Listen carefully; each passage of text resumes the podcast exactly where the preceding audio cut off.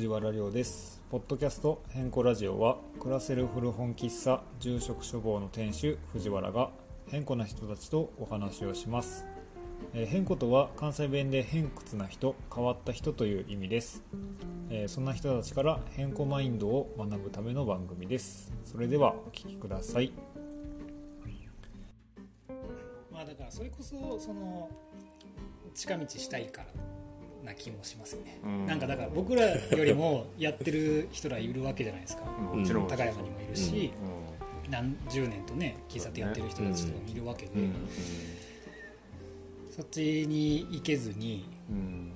まあうちらに来る。まあでそのなんかこうピラミッドっていうかか階層になってて、うん。なんか僕らが入り口になってるっていうのはそれは逆にありがたいことでもあって、うん。そっから先にそのお客さんたちはうん。その別の、なんなんていうか僕らよりこう先にやってた人たちのお店行き始めるとかもいいっすよね。そうやね。そうそうそうそう、ん。そのお店っていう単位だけじゃなくて人とか、うん。その僕らのお世話になってる人たちとかにその後輩っていう話じゃないけど、その人たち紹介するとか一緒に何かやるとか。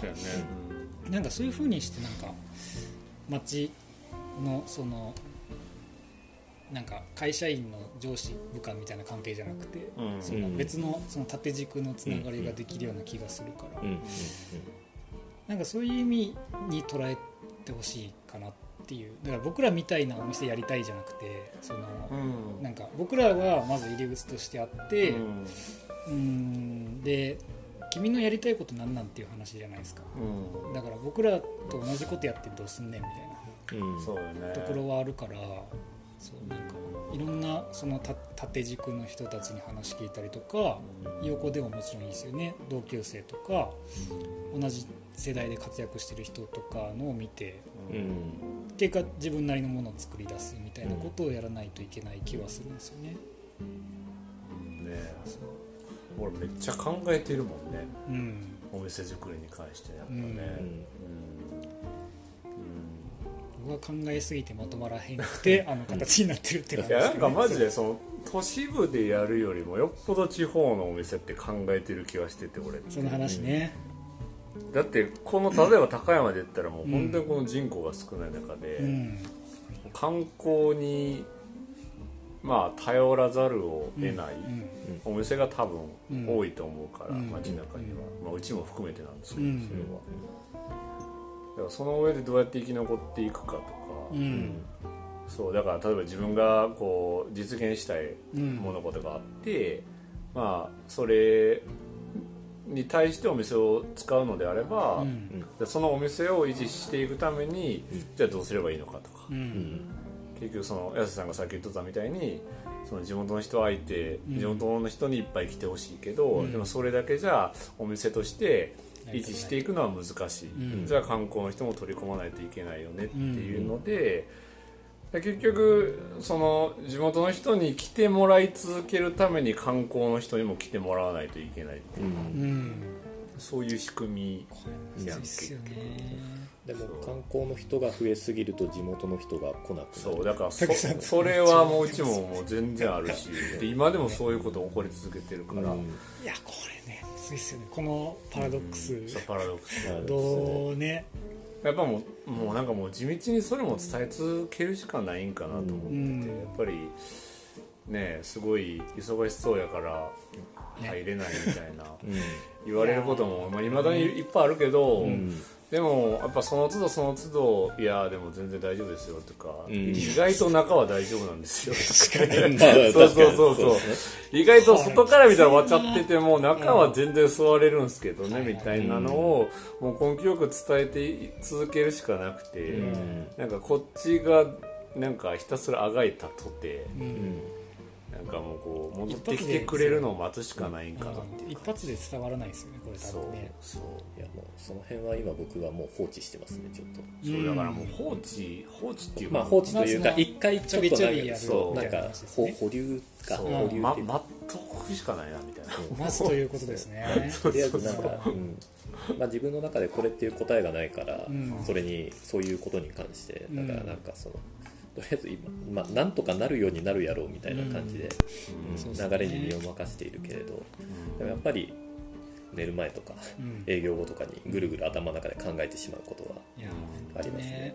今日あの時来たいつものお客さんはうん。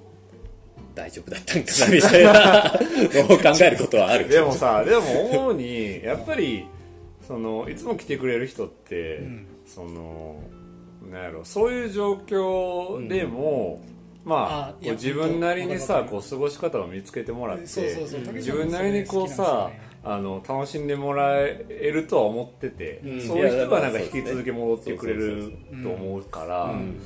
だからそのまあだからよ。うん。よりこうその商品の美味しさっていうのが大事になってくるわけそうですね。うんそうですね。結局そこで例えば忙しすぎてさ、もうろくにコミュニケーションも取れない状況まああるから、うん。そういう時もん。少なからず、うん。うん。ただでも美味しいものさえ提供しててそそれを楽しんでくれれば、うん。やっぱりその時間はさやっぱりすごい豊かなものいややしそうですうんねそれにこう戻ってきてくれるのが一番嬉しいっていうか。そうですね。うん。そう。いやそうほんまそうなんですよね。だから武さんのお店とか僕行く時であのこれちょっとい言っていいかっていう話じゃないけどその武さんに会いに来る人とか、うん、うんなんか今日あれスタッフの人やったみたいな話あるじゃないですか。はいはいはい。それなんかめっちゃおもんないなと思ってて。あだそまさにそこじゃないですか。別にコーヒー美味しいから飲みに行ってんねやろって話な気はしてて、うで別に喋れんかったら本でも読んどきゃいいやんっていう、うん。なんか自分でその時間を楽しむためにうん。コーヒー屋さん行ってんじゃないのっていう。そうやね。むずいっすよね。だからそのお店に行く理由みたいなものが人に頼りすぎてはいけないのかなっていうところとかまあでもまあでもそうですよね客が店を作る店が客を作るみたいな話店のこうコンセプトとか、うん。コンセプトとうかスタイルも絶対よると思うけど、うん。そのうちの場合はまあうちの場合はやけどやっぱりその出してるもの、うん。プロダクトに戻ってきてもらうのは俺一番嬉しくて、うん。例えばそれは俺がコーヒー入れてようが、うん他のスタッフの子が入れてようが、うん。変わらずやっぱり美味しいものは提供してる風に俺は自負してるから、うん。やっぱりその商品に対して戻ってきてくれる方がうん。嬉しいし、うん。俺らは誇りを持って出してるものだからうん。それは、だからやっぱこうまあ人についてくれるのもすごい嬉しいんやけど、うん。一番はそこだとは思ってなくて俺は、うん。だ誰が作ってようがん。美味しいものが飲めるっていうところの方がやっぱ大事だと思うし、うん。そういうお客さんを一番大事にしたいかなとはうん。僕は思ってます、そう、まあその辺の話で親さんあの喫茶店のディスクールの人も書いてるのが、まあ、昔から店があってお客さんができるとかお客さんは店の鏡とか言うけど決してそんなことなかったしいつでも店がお客さんの鏡だったはずなんだよ。で僕の若気の至りは店がお客さんを作ると思っていたこと。本当はお客さんが店を作るんだよね。もう一つの若気の至りはこんな客に店を作られたくないとも思ってたこと。うん。これ結構ありますよねっていううん。話で。若気の至りやもんなそれがね。そうそうそうそうそうだからやっぱそう思っちゃいますよねっていうなんか聞いてる聞いてくれてる人にだけ来てもらえばいいやみたいな、うん。になっちゃうけど、そうじゃなくてその、お店ってやっぱりその公共の場でもあるわけじゃないですか、うん。開かれてる場でもあるので、そこはやっぱりその誰が来てもこう気持ちよく過ごせるべきだよねっていう話、うん。でそのおそれがだからかっこいいっていうところを基準じゃなくて、うん。美味しいっていうのを基準じゃないと、誰もが楽しめる場所ではなくなってしまう、うん。ううん。んそうだからその辺もだ余計に僕はすごい考えるんですよね。だから常連さんでほとんどだから僕のお店っていうのは、うん。うん。それめっちゃこう閉じたコミュニティになりかねないっていうところですげえ悩む。じゃあどうやったら来てくれんねんみたいな、うん、感じなんですけど難しいですね僕もその本はあの、うん。夕食に勧めてもらって買って読んで、うんすごいあ面白いなと思って、うん。でも何回か読み返していくとだんだん分からなくなってくることもすごく多かったし、そうなんですよね。うん、でまあ武さんの話うん。を聞いて思うのは僕はプロダクトうん。まあ美味しいはもちろん飲食店だから美味しいはすごい重要視してるし、うん。うん、やっぱり一つのケーキにしろコーヒーにしろ何回も焙煎して正直生産者には申し訳ないけれどいっぱい豆を捨てたりすることもあるしでまあケーキだって、ううん。んまあ、友と2人でいろいろ考えたり、うん。アルバイトの人とも試食したりしながらうん。作ってっていうのはやってはいるけれども、うん。でまあプロダクトには自信は持ってる、うん。でも僕がなんかすどうしてもそそっから先をずなんか僕はずっと考えてるなっていう。うん。ところ、うん。うん、僕の中では美味しいにお客さんはついてほしい。のはもちろんなんだけど、うん人であったり空間であったり、僕こう鳥コーヒーっていうものに関してはど、うん。そっちの方にちょっと重きを置いているものだから、うん。まあ、副産物のその場場の副産物の方にちょっと重きを置いてるっていう。そうそうそう。そこが結構ね違うんですよね。僕ら、うん僕らっていうかここの2人は結構違うとう。思う、ん。そうなんかね。なんだろうね。美味しいと思ってる出してる自分もい,、いつつもうん。で美味しいって逆に言うとめっちゃ主観っていう主観であり話つつなんかねその主観に自信が持てない自分もいる、だから保険的なところで、そのお店の空間であったりうん。サービスだったり、うん。もしかしたらナンプレかもしれないし、うん。なんかありとあらゆるところになんかその、来てもらう要素を散りばめているような感じがあって、うん。まあやや逃げ腰な 感じだっただってあの本当に、空間ももちろんすごい大事な要素やし、そうそのサービスっていうのもすごい大事な要素、うん。まあ、もちろんうちでもその、まあ、サービス、サービスもプロダクトの一つだから、結局は。だからまあ誰もがどのスタッフも同じクオリティでうん。その同じようなサービスを提供できるとうん。一番よねって話そうだよねねそうなんかそこのなんかどれかこれをすごく重要視しているっていうスタンスではうちではないというかなんか全体のバランス、もしかしたらその鳥コーヒーとは関係ない、うん。隣両隣の建物であったり街全体とかなんかもうちょっとそのふんわりした、うん。ぼんやりした存在のバランスを考えてお店を僕は作ってるというか、うん。なんかそう,、うん。そういう意味で言うと結構、まあ、もう一冊実は本持ってきてるんですけどこっちの話も結構でかいよなっていう気がしててはい「あのうん。街を変える小さな店」ってはい。えっとなんか結構住職オープン当初からこの本を置いてる、そうそうそうそう。これこれ。めっちゃいい本ですよね。うん。武さんのお店の開業祝いにこの本あげたんですよ。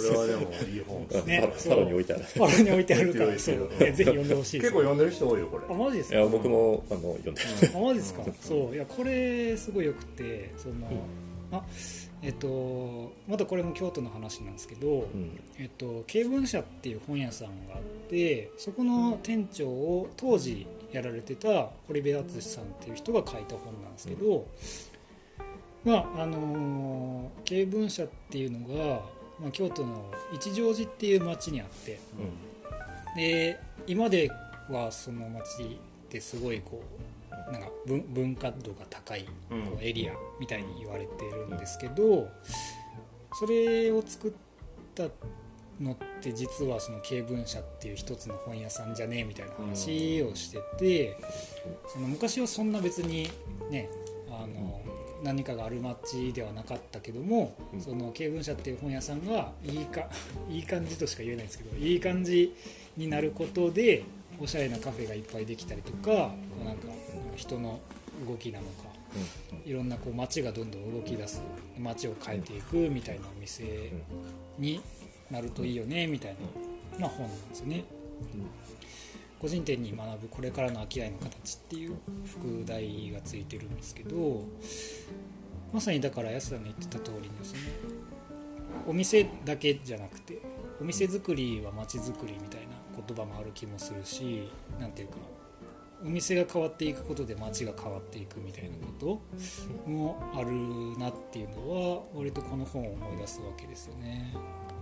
そうそうそう。まあお店のコンセプトうん。の一つにその、まあ、来た時よりうん。出ていく時にうん。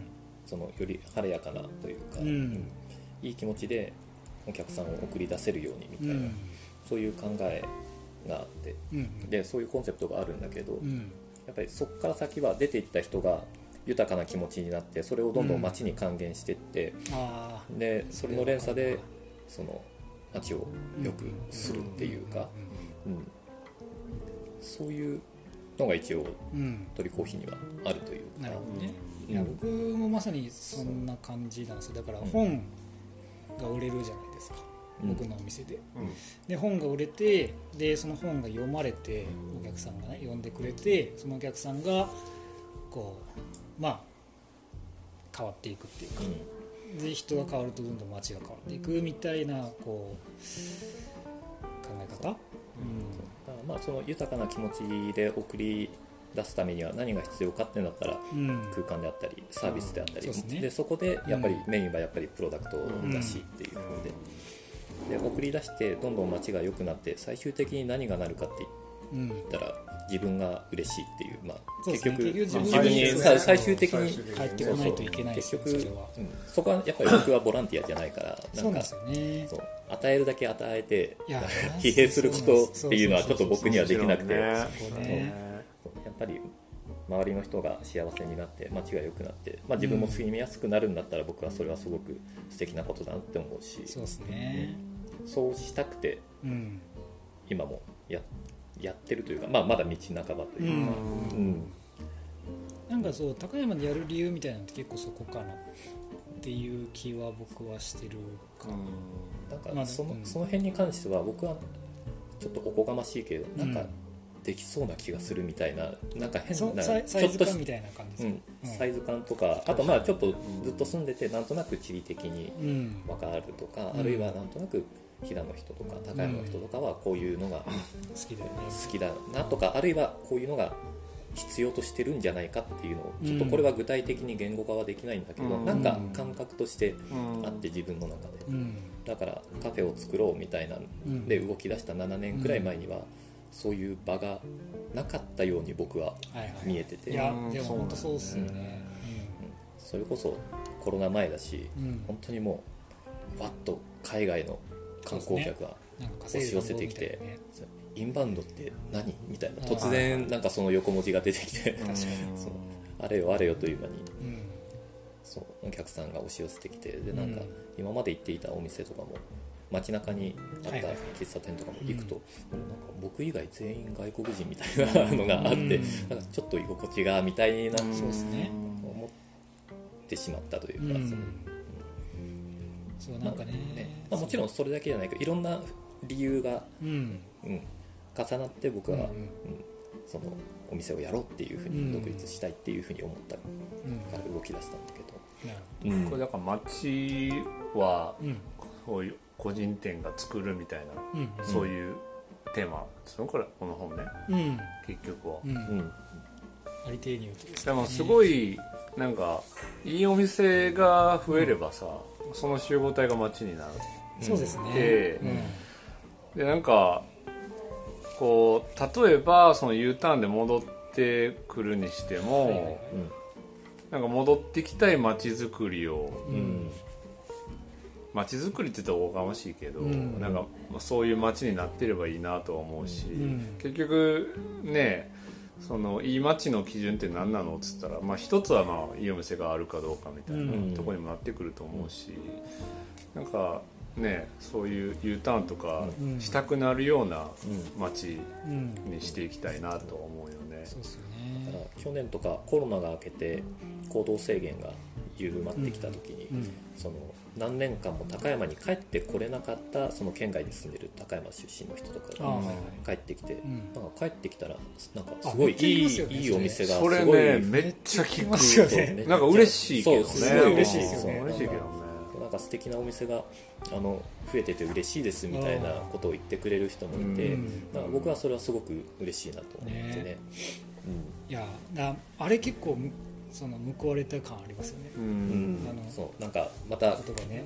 もっと頑張ろうって話を ななんでこんな俺もさその、うん。大阪出身でさまだこっちそうですよね。移住してきてそう3年とかやのに、なんでこんな自分ごとで考えれてるんかなってたまに疑問になることがあるのうんうよ、ん。例えば、まあ、この町でコーヒー文化を広げるってはいはいいうはい。うんのがあって、じゃあなんでそれをしたいのかっていう、まあ、why っていうのをずっと問いかけていって、なんかん行き着く先は結局なんか、うん。ここに住んでる人が好きとかうん。この土地が好きだからっていうすげえシンプルなうん。結論にたどり着くのねやっぱり、うん。じゃあうん。好きだからなんかもっと豊かになってほしいとかああなるほどね。それそう。めちゃくちゃ純粋ですよね。いやなんかなんかむ難しいこといっぱい考えるけどあそうなんかそうそうそう。結局紐解いていったらそういうことなんかなと単純なところに結局い行き着きますよねそうそうそう。だからなんか Y っていうのを繰り返す繰り返すことですげえ大事やなと思って哲て学結局紐解いてたらめちゃくちゃシンプルで根底にあるのはうんうんそういやなんかそうちょっとこう、ね、コーヒー屋さんやりたいみたいな人に引き戻すと、うん。そうしろっていう気はしますよ。だから Y をなんでここでやるのかとか、うん。なんでコーヒー屋さんなのかとか、うん。なんで高山なのかなんで今なのかとかそう。今じゃなくてもいいよねっていうことになるかもしれないしそううん。そういうことをもしかしたら結構あのラディカルなことですけど、うん。こうまずそれやってほしいですよね、うん。そうそうそう。で僕もだから僕の話みたいになっちゃいますけどこう割とその地元感っていうかあのふるさとみたいなものをやっぱり高山には感じるわけですよね、うん。どうしあのいや同じ同じ。なんか絶対京都より高山の友達の方が多いもんですし そうそうそう知り合いとか。でそれをこういい感覚で感じていたいなっていうかそうそうそうそうなんかそこは一つありますよね僕もなんでじゃあお店やってんのみたいに聞かれた時にうん。地元では感じられなかったこうふるさとみたいなものをうん。感じてるから、うん、シンプルではあるけど結構こうなんかいまだにめっちゃ言われるやん。なんで高山なんですか？そうそうそうその観光に来た人とか特に、聞かれる。でもそんならさ一言で言えないわけよ。結局何万回と聞かれてるけどそんな一言で言い表せないから。うん。そうでもその一言で言い表せないみたいなところを根源に置きたいですよね、うん。その Y を繰り返せないとたどり着かないところにうん。なんでやってるかみたいなのを据えないと、なんかその1段階目の Y で、うん。その終わっちゃってる店作りってそのそれが達成された瞬間に結構燃え尽きるよなっていう気はするんで、もっとなんか自分が幸せに思う瞬間みたいなのをそのお店作りのコンセプトなのかうん。目的なのかに据えないと、うん。うん、なんか長くは続かないし、でやっぱり長く続けてなんぼだと思うんですよねお店とかって、ね3年とかでねまだまだ喋れへんでみたいな話ですから。いや本当それは思うまだまだですね。ねここ3人とも高山出身じゃないもんね。そうすげえよな。マジで。でも本当に高山の方が地元感があってもう、まあねまあ3年でこんなこと言うのもあれやけどさ。いやね。うん。大阪やから俺出身が。そうそうそう。だから結構共通してるところが3人ともシティボーイっていうね。実は。あシティでもないんやけどまあ結局シティでもないんやけど地元は。都市近郊みたいな感じですよねなんか結局こう文化っていうものがそうそうそうそう。肌で感じれるかどうかみたいなうん。ところがあってやっぱ俺は大阪で生まれ育ったけど、うん。別にあの なんやろな別にあその道頓堀とかで育ったわけじゃないから、ね結局。もう住宅街やから、うん結局ベッドタウンのね。ねそうそうそう。あんなとこは文化もへったくれもないから、ね。そう。でそれを求めてやってる感ありますよね、そう。うん、作るとかねやっぱ嬉しいよねこういう街に住めるって、うん。うん。僕も愛知出身で、うん。名古屋の横のベッドタウンねだし、そうですよね。どこまででも住宅と団地が広がる街というかね。ね。そう苦肉の策でサボテンを名産品にしてる。苦肉の策だ苦肉の苦肉の策だ苦肉の策で多分サボテン名産品って言ったらそうすぐすぐ出てくる。サボテンう作ってちうち爪楊枝あそう爪楊枝のシェアだから97%とかやあそうなの？なんか春日井サボテンのシェア97%ってマジで？京都西京都市京都市西京区って何がシェア高いの？タケノコとかですか？京都は京都はまた別よな。まあまあね。確かに。うん。でもまあすごい便利ですっごい住みやすい街やと思いますうん。本当に。いやだから逆に言うとその住みにくさとかそのある程度の不自由さがないとそれこそだからやってないって話じゃないですか？武さんと。だからさあの朝入りのコーヒー屋さんがないからやってるって話じゃないですか、うんね。だから僕も本屋さんないからやってるっていう話だし安瀬さんもそのそういう場がないからやってるっていう話だからそこのこう何隙間を埋めるみたいなうん。ことをやっぱ考えてほしいですよね。それがさっきの本の必要性に。そうそうそうそう。それはでもあるそうそうねかそうようねん、なんかなんか既存のスタイルでやってんじゃねえよみたいな、何がこの街にじゃあこの街が好きだけどうんじゃあ何が必要なのかとか。うん。ね何が足りてないのか。自分ができることって何なのかみたいな。そうそうそうそう。そうまあそれがまあ例えばコーヒー屋さんであったとしてもうん。じゃあそれを通じうてん。こういうことしたらねこの街に足りてない何かが補えるみたういな。ん。そうやね。そういうことだね。そことから出発してほしいですねやっぱり、まあ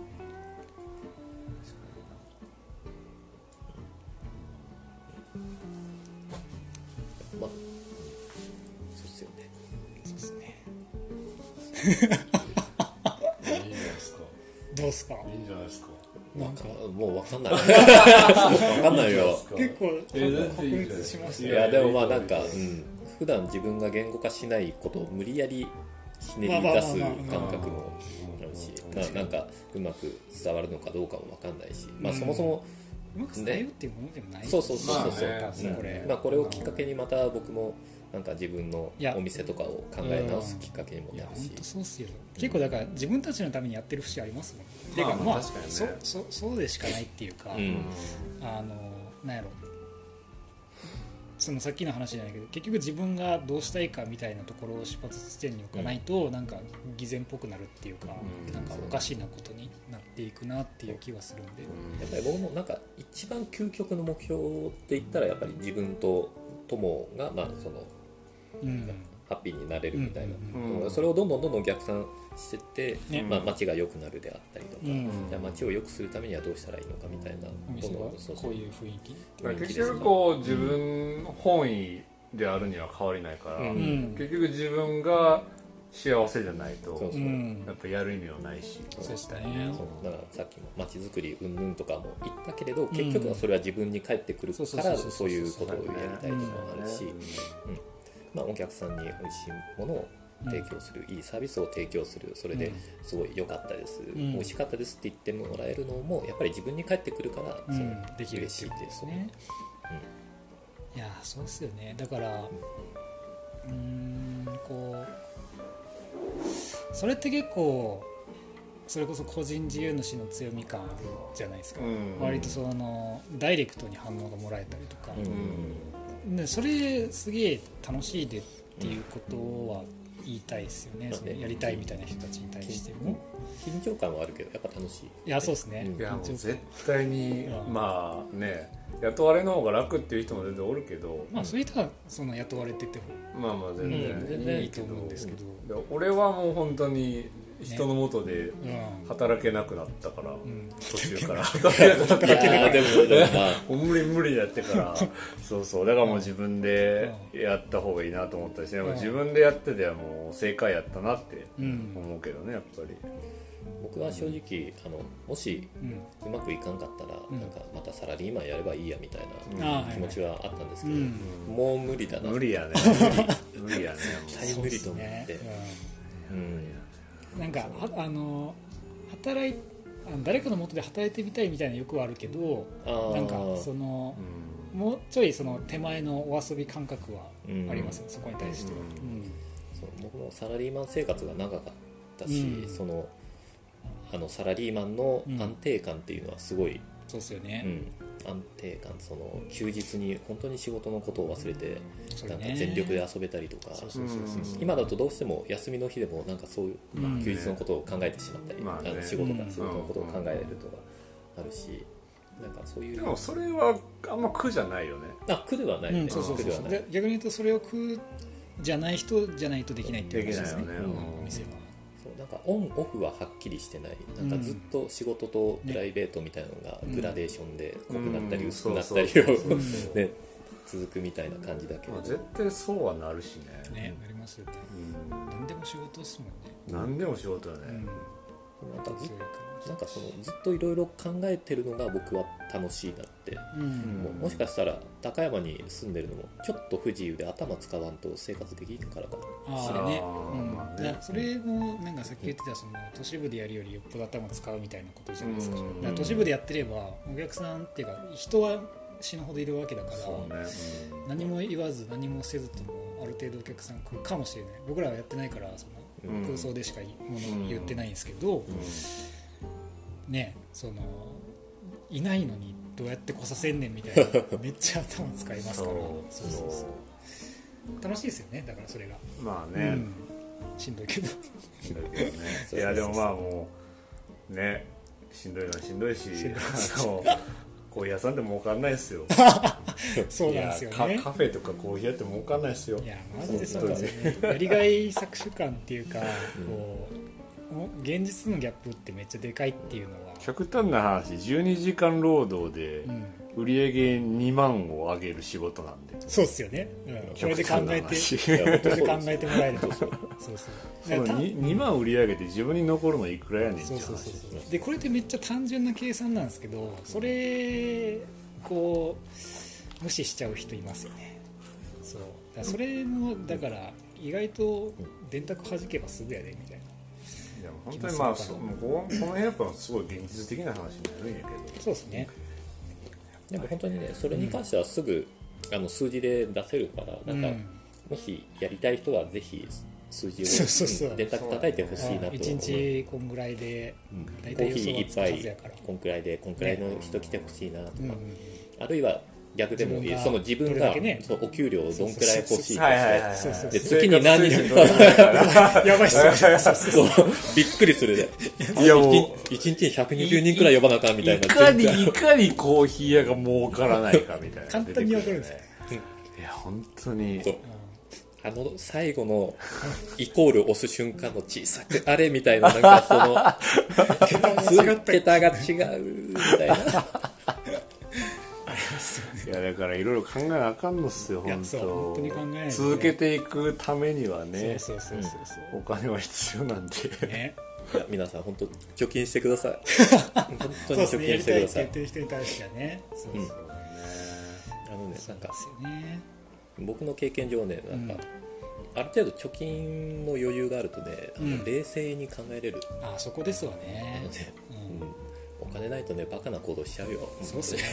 アスパラ君思い出した。アスパラ君バカやからいやいやでも本いややっぱでも本当にコーヒー屋とかカフェってうん。なんかみんなどうやってんのっていう感じでやっぱ。そうっすよね。いやうん。やっぱねもう普通に考えて単価も低いし、うん。回転率もあるし、ね。う。んどうやってんのみたいななんかだからあれっすよね。うんと儲からない仕事ほど社会的意義を担ってる感があるから、うん。みんなやりたいってなるんかなっていう気はしてて、あの銭湯とかうん。駄菓子屋とかそれこそ本本屋とかもそうやし、絵でしてやっぱ儲からないんですよね。でカフェもその筆頭なわけじゃないですか、うん。でもやっぱりこう、おおも表舞台には立ってる感があるっていうか、まあそのそう分かりやすいから目指す人は多いんだが、うんでその社会的意義みたいなのがさっきも言ってた通りその表に出てしまうとなんかよくわからんことになるっていうことやからそれはあくまでも副産物でしかなくとは思うけからお金が必要っていうことになるのかなみたいな、そうそうそうそう。なんかちょっとごちゃっとしたけどさ。なんかやっぱあれなんかな。か そのイメージもいいし、うん。こうおしゃれっていうイメージがあるから始めたい人が多いかなやっぱり。どうなんですかね。それ結構聞いてみたいですよね。本音でね。それかちょっっとハードルが低そうみたいな。なんかうん。俺でも私でも始めれそうなっていうイメージがあるのかなやっぱり。それの方がでっかいっていうかそれ多い気がしますよね。うん。その2つじゃないですか逆にそのそう2つね。うんか。かっこよくてで始めやすそうみたいな。ああ確かに確かに確かにちゃんとやればやろうとするほどん。めっちゃ金かかるし。でも回収もできないっていうビジネスモデル。うん。そう。誰が考えたんですかねこんなひどいビジだネス。ってさだってさカフェおしゃれなカフェをやろうとすると内装費めっちゃかかるやん。そうですね。で美味しいコーヒー提供しようとするとめっちゃ機材代がかかる。かかるで単価低くて回転率悪い。もう最低のビジネスやねこれ。もう最低のビジネスやねカフェって。なんでやってんやろうなんでやってんのやろわしら。おもろいな。笑けてくるぐらい儲からないっていうんですよ。確かにね。だからある程度のうん確固たるこう確固たるっていうかある程度やっぱ自信とさううん。こうなシミュレーションがないとうん。きついよねっていう。そうですね、いや本当本屋さんもそうっすよ。まあね。で本屋さんはそんなにかっこよくないから誰もやりたい人いるなっていう感じですかっよ こいいかっこいいよでそれだからあれっすよ。多分そのなんか分かってるからかっこいいんですよ、まあまあまあ。そう。っまあ。ていう気はしてます。だから僕としては本当なんか本屋さんやりたいっていう人逆にもっと増えてほしい。けどみんなコーヒー屋さんに目が張ってるから。でもさそのうん。りょうくん的に例えば本屋さんやりたいと思ってますっていう人に対してうん。なんか思うこともあるわけでしょ？うーんなんかでもあでも単純にこうあります100%満金でさ。ありますよ。満満金。満 満金。満金って言わん？どういうこと？100% 100%あの全力でみたいな。ああ全力で。満金って言う関西弁やな知らんな、うん。なんかま満金で。満金でさはい満金。応援しようと思う？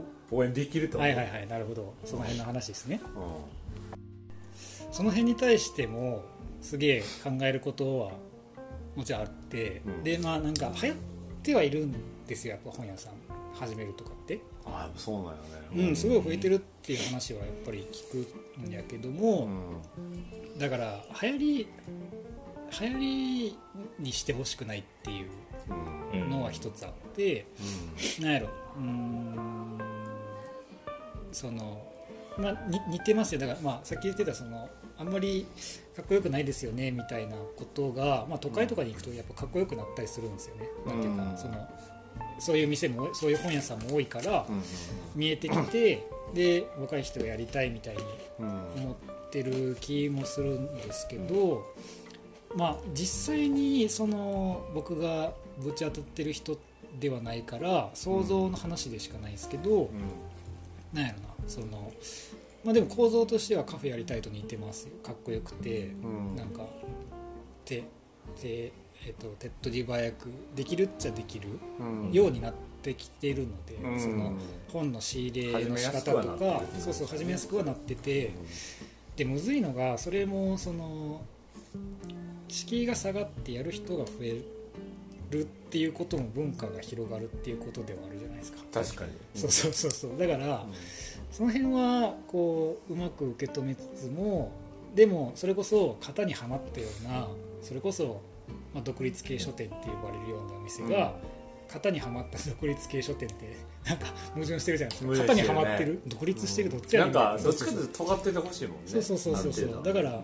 それそういう風な本屋さんやりたいなって言ってる人はあんまなんか好きになれないかもなっていう気はしてます。なるほど。そうそうそうそう。だからその本屋さんやるんであればそれこそまあ本当に同じことですよ。ななんでここでやるかとかなんで本屋さんやりたいとかっていう、ま、同じ話どんな本を売りたいとか。そうそうそう、うん同じ話になってくるうん。とは思いますしでうんとなんか貧乏自慢じゃないけど本屋の方が儲からないって。あの利益率なんか3割とかしかないから。食品の原価と一緒やねみたいな。そうそうそう。話なんでそうそうそう。まあまあよっぽどやり方考える必要あるしで逆に言うとまあ何かと組み合わせてやるやるっていうやり方うん。になっちゃう、うん。うん、まあでも難しい難しいっていうかそのうん。でもまあ何かとこう掛け合わせて広げていくってことはそれだけまた自分がやることも増えるし、うん。そうっすね。セルフブラックみたいな感じで、そうそうまあセルフブラックでもありますけどそのなんか知識がすげえ必要になってくるっていうかその知ってることの多さ、はいは知っておかないといけないことの多さがまた違うのかなっていう気はまあしてて、本の業界、まあ、小売りそうそうそうそうとそう。その宿的なまあ、その僕で言うとそのシェアハウス的なところと、うん。まあ、そのコーヒー屋さんみたいな文脈と本屋さんっていうのを一応知っておかないといけないっていうプラス本ってやっぱりもう無限なわけですよねそのどんな本か,、はいはい。だからそそこでもまた無限に宇宙が広がってるみたいな、いや3つの大変よね3つの取り扱ってる本に対してもちゃんと説明せなあかんし。まあえっと説明をしなくてもよかったのが昔の本屋さんあのスタイル。並べておけば本が売れていく時代のスタイルだったんです。よだから昔はめっちゃ儲かったらしいですよ本って。で必需品必需品と必需品やったまあ、からインターネットがない時代はね。そうそうそうそうそう。情報を得るのって本しかなかったから、うん。それは売れるわっていう話だったんですけどそれがどんどんどんどんそのまああぐらかいてたじゃないけどまあ売れるやろうって思ってその知識みたいなものを入れずに本屋さんやってて潰れるみたいな構造もあるっちゃあると思ってます。で逆に言うとその自分から売りに行くみたいなことをすればめっちゃ本って売れるんでね、それにはすげえ可能性感じてるけどさっき言ったみたいに本の知識をやっぱりちゃんと持っとかないと。うん、でもそれが直接付加価値に結びつくもんね。そうですね、うん。そうですね。だからそういう店になってほしいなっていう本屋さんやりたいっていう人たちに対しては。というかそのさ店に行ってさ、うん。そのりょうくんと喋るやん、うん。であのーまあ本を選んでもらうやん。うん。なんかそれにお金をさうんそこね。払えた方がいいよねっそういやてやっぱあ思うね、のーそこが付加価値やんかそうそうそう。僕のあのね今年の目標を設けるなんて。シンプル。そうこんなことラジオで言うのあれなんですけど。いやうんなんかだかいやら大事。大事よ。あのーまあそれこそ そう後で話そうかなと思ってたんですけどそのこのラジオとかも、うん。なんか文字に起こして本とか作って売りたいですよねみたいな気もしてるし、うんとまあ、でポッドキャストを有料配信みたいなのって今のところちょっといい案が思い浮かばないんで、うん。これから派生させてなんかこう、うん。ビジネスにしていかないとうん。なんか良くないなってその、ね、付加価値みたいなものであるならば、うん。っうん。ていう気はしててうん。昨日もその話しましたよねどうやってお金もらうかお客さん。からお金もらうかみたいなところをすげえ悩むん。すよね、うん。そうそうそう。でもまあそうそこは考えないといけない部分だなっていう気はしますよね。ちゃんとちゃんとお金稼がないと。そう。3年目で。そうそうそう。3年目でも。う。続けていくためにはね。そう続けていくためには。そうなんですよね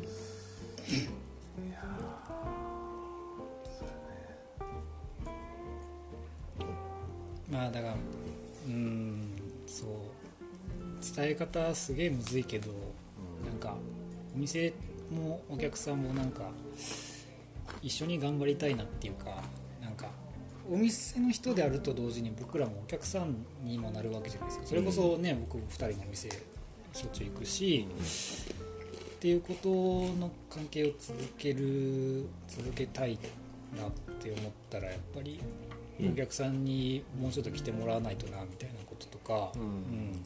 ちゃんとお金回していかないとなみたいなことそうだね。うん、思ったりはするから。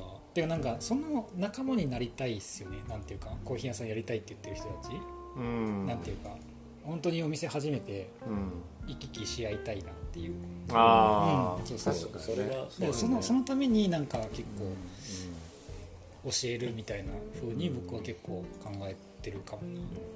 なな本当にやりたいんやったらそのちゃんと教えてあげたいしちゃんと同じっていうと土俵っていうとあれですけどちゃんとお店開いたら行きたいしそうやね。感はありますよね、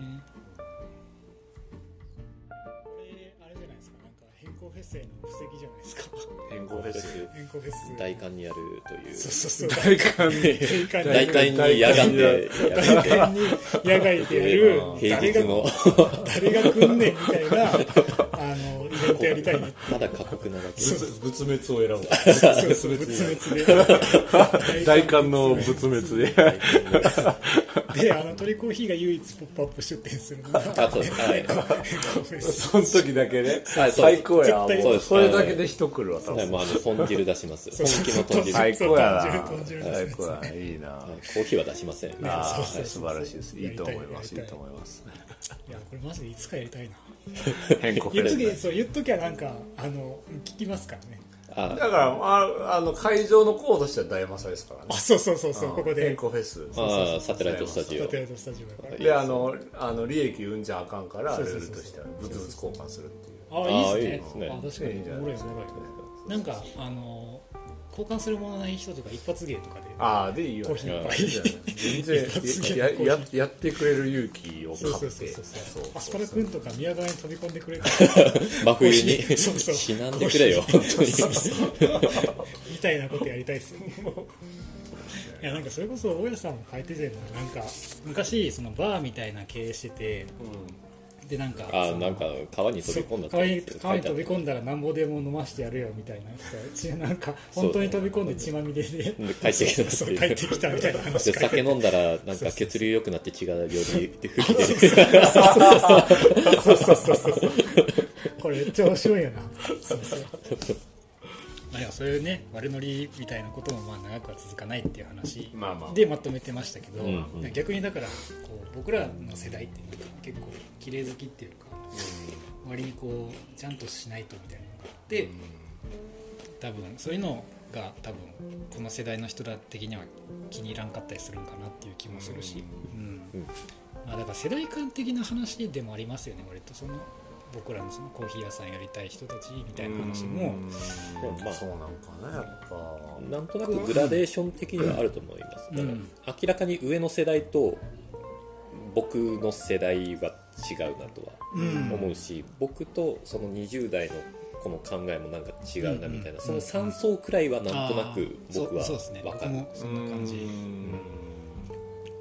ん。でいろいろ話を聞くけれど、うんうんもう単純に理解ができないことも多いなっていうそうですね。でももうそれはあのしょうしょうがないというか、うん。うん多分うんどの世代どの時代もそういいうやもんなん本当そうなんだろうなとはですよねうん。なんかあのこう年齢に関わらず、うん。柔軟さっていうのはやっぱり絶対必要であると思うし、うん。結局年を取るにつれうん。もう頑固になっていくっていうのは避けられないから、うん。まあ、経験とか知識を得てきたら、やっぱりこう凝り固まるっていうのはもう自然な流れなんやけそうそうそうどでもそこで柔軟さを失わないっていうことがやっぱ大事でね。こう人の意見をちゃんと聞くとか、うん。ちゃんと参考にするとか、うん。なんやろそのこの人の意見はちゃんと聞くけど、ん。この人の言ってることは聞かないみたいな、ん。そういう分け方は多分すべきじゃなくて、うんちゃんとこう自分で参考にするところと、うん。うん。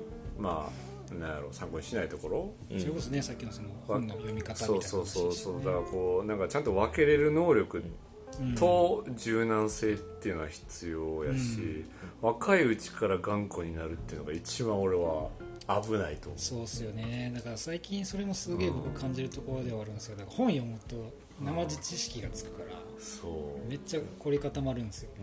うん。でまあそれの反対側として僕は人と会って人と話をするっていう、うん。その全然知らん人とか 旅先で話するとか、うん。っていうことを両輪でやっていかないとやばいなっていう気はしてて、そうそう。うんな。ん。かまあ頑固とはまた違うかもしれないけれど、うんそのもう自分がっていううん。のが強すぎると、うん。うん僕はやっぱりその お店をもしやりたい人とかがうん。そういう風だと大変だろうなっていうふうにそう。思ったようん。そう。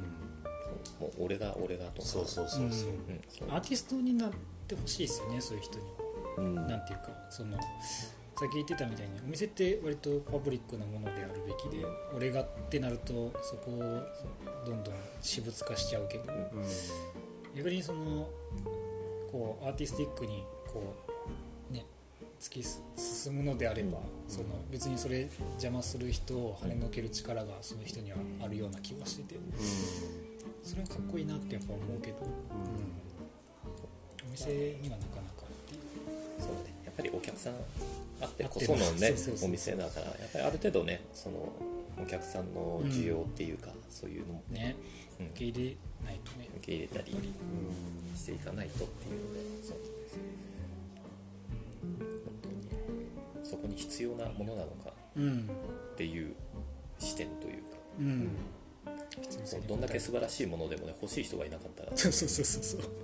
どんだけ自分がかっこいいと思っててももう他の人がかっこ悪いと思ってたら誰も買わへんし。ねそう本当によく言う話だけど砂漠で砂打ったってしょうがないみたいな、そうですね、うん。海で水打ったってって話ですね。そう。やうなん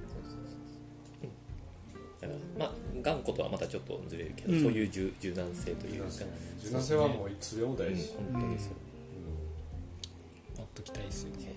こうやって話しながらまた自分も振り返って気をつけなあかんなみたいな。そうですね。そうですね、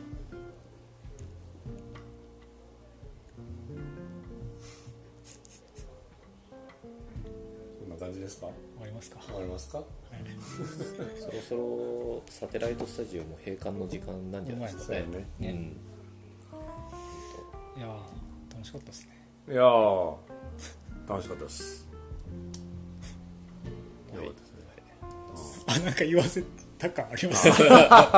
楽しかったですよ。楽しかったですよ、なんかねまたうん考えなあかんっすね。そうですね。も考え続けなあかんっす考ねお店え続け作りに関してはね。考え続けてなんかまあなんかいろいろ言ったけど結局、うん。うんまだ道半ばやし、ね。うんまだ何かを成し遂げたとかそんなこともないし。いやまなんかそれ結構再確認しました。うん、そう。なんか偉そうに何か言える立場でもないか。らねまあ現時点でのこの僕らのこう考えというかそうですね。そういうのをうん。シェアしたって感じですよね、そうですね。まあ、また自分に言い聞かせたという、うん。まあ、僕はなんかもうほとんど2人の話を聞いていやいや、うん。なんかララジオの中でラジオを聞いてるみたいな。感じにな。ってメタ的ななるほどそういうね感じでああなるほどなみたいな。うん。確かに。まあこんな感じですねだからこれあれですね。そのちょっとさっきも言ったみたいにあのこれ以上踏み込んだ話聞きたいっていう人はぜひお店に来てね話そう。だいぶこれなんか柔らかく言ってるんで。そうそうそうそうそう。いやこれもっとエッジ効いた話が良ければそうそうそうそう。全然店来てもらって。難しいよ。ね。であの僕僕儲けたいんで 今回紹介した本皆さんあ2冊とも住住職書房職書房で売ってる。でもね本当いいですよ。この本たち、ね。うん、この街を変える小さな店。うん。堀部さんのやつは、うん。こっちの方が読みやすいよね。そうですね。うん。そうです比較的。そうですね。大江実は大変で大家さんのやつは結構独自の言い回しがあるんで、そうですね、うん。ねうん。難しいかもしれないですけど。で本当だから僕が一一番っていうかすげえ嬉しいのはこう本読んでこう思いましたみたいな話するのがすごい好きやから、なんかぜひそれはやってほしくてなんかそれでそれこそ今回の話みたいなことをお客さんたちともしたいなっていうふうには思ってるから、そうそうそうそう。だからお客さんに育ててもらうみたいな話ですよね、そうそう。はいいやなんか月一ここでなんか話してもいいですけど、はい。そうやね。そうですね。そうそうそうそうそうはいもうちょっとなんか軽い話題向いてもいいですけど、あまあ軽い軽い軽い。軽いやつとそうもうお散々ここで騒ぎまくるだけの。そうそうそうそう。まあでもね虎の屋の帰りにね。あそうそうそう。二次会利用しましょう。ま たはい、はい、じゃあ今回はえっ、と鳥コーヒーのやすしさんとハロコーヒーブリュワーズの竹橋宏樹さんと、えーコーヒー屋さんをやることについて。そうですかね。なんすか？まあタイトルつけるとしたら。え自分の店の振り返りでいいんじゃない？ああまあまあそうですね。コーヒー屋さんやりたい人に向けてああ各みたいな。個副題として自分の店を振り返るみたいそうやね。自分たちの店の振り返 なはい。こんない。感じで お送りしました、はい、は聞いてくださってありがとうございました。合唱。合唱